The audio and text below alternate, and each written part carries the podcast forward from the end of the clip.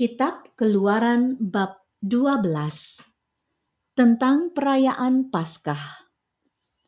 Berfirmanlah Tuhan kepada Musa dan Harun di tanah Mesir. Bulan inilah akan menjadi permulaan segala bulan bagimu. Itu akan menjadi bulan pertama bagimu tiap-tiap tahun. Katakanlah kepada segenap jemaah Israel, pada tanggal 10 bulan ini diambillah oleh masing-masing seekor anak domba menurut kaum keluarga. Seekor anak domba untuk tiap-tiap rumah tangga. Tetapi jika rumah tangga itu terlalu kecil jumlahnya untuk mengambil seekor anak domba, maka ia bersama-sama dengan tetangganya yang terdekat ke rumahnya haruslah mengambil seekor menurut jumlah jiwa. Tentang anak domba itu, kamu buatlah perkiraan menurut keperluan tiap-tiap orang. Anak dombamu itu harus jantan, tidak bercela, berumur setahun. Kamu boleh ambil domba atau kambing. Kamu harus mengurungnya sampai hari yang ke-14 bulan ini. Lalu seluruh jemaat Israel yang berkumpul harus menyembelihnya pada waktu senja. Kemudian dari darahnya haruslah diambil sedikit dan dibubuhkan pada kedua tiang pintu dan pada ambang atas, pada rumah-rumah di mana orang memakannya. Dagingnya harus dimakan mereka pada malam itu juga. Yang dipanggang mereka harus makan dengan roti yang tidak beragi beserta sayur pahit. Janganlah kamu memakannya mentah atau direbus dalam air, hanya dipanggang di api, lengkap dengan kepalanya dan betisnya dan isi perutnya. Janganlah kamu tinggalkan apa-apa dari daging itu sampai pagi. Apa yang tinggal sampai pagi, kamu bakarlah habis dengan api dan beginilah kamu memakannya. Pinggangmu berikat, kasut pada kakimu, dan tongkat di tanganmu. Buru-burulah kamu memakannya. Itulah Paskah bagi Tuhan. Sebab pada malam ini aku akan menjalani tanah Mesir dan semua anak sulung dari anak manusia sampai anak binatang akan kubunuh, dan kepada semua Allah di Mesir akan kujatuhkan hukuman. Akulah Tuhan. Dan darah itu menjadi tanda bagimu pada rumah-rumah di mana kamu tinggal. Apabila aku melihat darah itu, maka aku akan lewat daripada kamu. Jadi tidak akan ada tulah kemusnahan di tengah-tengah kamu, apabila aku menghukum tanah Mesir. Hari ini akan menjadi hari peringatan bagimu. Kamu harus merayakannya sebagai hari raya bagi Tuhan, turun-temurun. Kamu harus merayakannya sebagai ketetapan untuk selamanya. Kamu makanlah roti yang tidak beragi tujuh hari lamanya. Pada hari pertama pun, kamu buanglah segala ragi dari rumahmu. Sebab setiap orang yang makan sesuatu yang beragi dari hari pertama sampai hari ketujuh, orang itu harus dilenyapkan dari antara Israel. Kamu adakanlah pertemuan yang kudus, baik pada hari yang pertama maupun pada hari yang ketujuh. Pada hari-hari itu, tidak boleh dilakukan pekerjaan apa pun, hanya apa yang perlu dimakan setiap orang. Itu sajalah yang boleh kamu sediakan. Jadi, kamu harus tetap merayakan hari raya makan roti yang tidak beragi, sebab tepat pada hari ini juga aku membawa pasukan-pasukanmu keluar dari tanah Mesir. Maka haruslah kamu rayakan hari ini turun-temurun itulah suatu ketetapan untuk selamanya. Dalam bulan pertama, pada hari yang ke-14 bulan itu pada waktu petang, kamu makanlah roti yang tidak beragi, sampai kepada hari yang ke-21 bulan itu, pada waktu petang. Tujuh hari lamanya tidak boleh ada ragi dalam rumahmu, sebab setiap orang yang makan sesuatu yang beragi, orang itu harus dilenyapkan dari antara jemaah Israel baik ia orang asing, baik ia orang asli. Sesuatu apa pun yang beragi tidak boleh kamu makan. Kamu makanlah roti yang tidak beragi di segala tempat kediamanmu. Lalu Musa memanggil semua tua-tua Israel serta berkata kepada mereka, Pergilah, ambillah kambing domba untuk kaummu dan sembelilah anak domba Paskah. Kemudian, kamu harus mengambil seikat hisop dan mencelupkannya dalam darah yang ada dalam sebuah pasu. Dan darah itu kamu harus sapukan pada ambang atas dan pada kedua tiang pintu. Seorang pun dari kamu tidak boleh keluar pintu rumahnya sampai pagi. Dan Tuhan akan menjalani Mesir untuk menulahinya apabila ia melihat darah pada ambang atas dan pada kedua tiang pintu itu, maka Tuhan akan melewati pintu itu dan tidak membiarkan pemusnahan masuk ke dalam rumahmu untuk menulahi.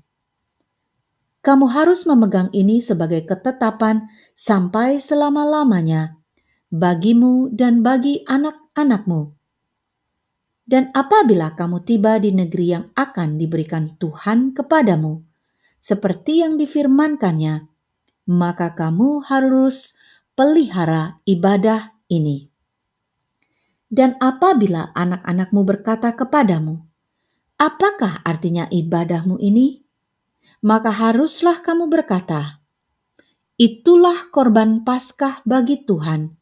yang melewati rumah-rumah orang Israel di Mesir ketika ia menulahi orang Mesir, tetapi menyelamatkan rumah-rumah kita. Lalu berlututlah bangsa itu dan sujud menyembah.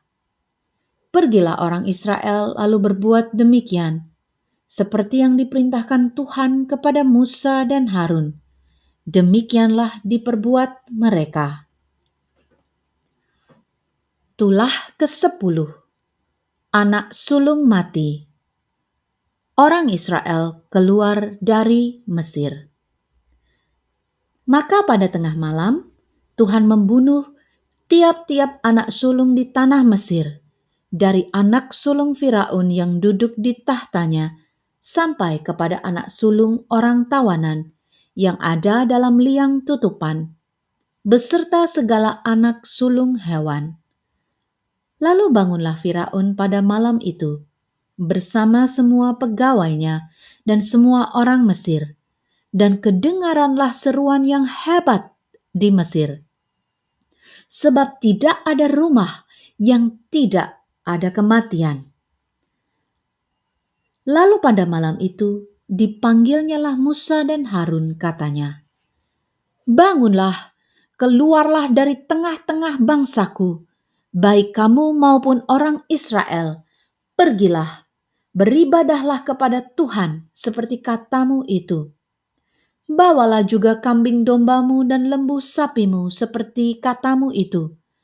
Tetapi pergilah dan pohonkanlah juga berkat bagiku. Orang Mesir juga mendesak dengan keras kepada bangsa itu, menyuruh bangsa itu pergi dengan segera dari negeri itu sebab kata mereka, "Nanti kami mati semuanya." Lalu bangsa itu mengangkut adonannya sebelum diragi, dengan tempat adonan mereka terbungkus dalam kainnya di atas bahunya. Orang Israel melakukan juga seperti kata Musa. Mereka meminta dari orang Mesir barang-barang emas dan perak serta kain-kain dan Tuhan membuat orang Mesir bermurah hati terhadap bangsa itu, sehingga memenuhi permintaan mereka. Demikianlah mereka merampasi orang Mesir itu. Kemudian berangkatlah orang Israel dari Raamses ke Sukot. Kira-kira 600 ribu orang laki-laki berjalan kaki. Tidak termasuk anak-anak.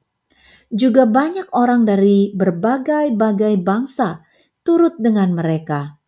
Lagi sangat banyak ternak kambing domba dan lembu sapi. Adonan yang dibawa mereka dari Mesir dibakarlah menjadi roti bundar yang tidak beragi. Sebab adonan itu tidak diragi karena mereka diusir dari Mesir dan tidak dapat berlambat-lambat.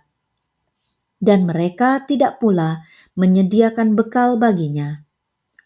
Lamanya orang Israel diam di Mesir adalah 430 tahun.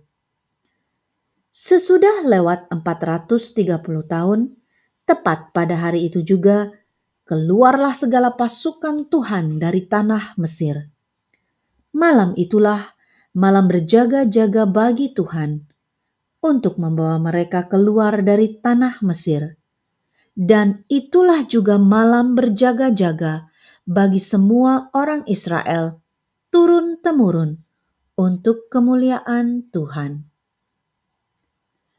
ketetapan lebih lanjut mengenai Paskah.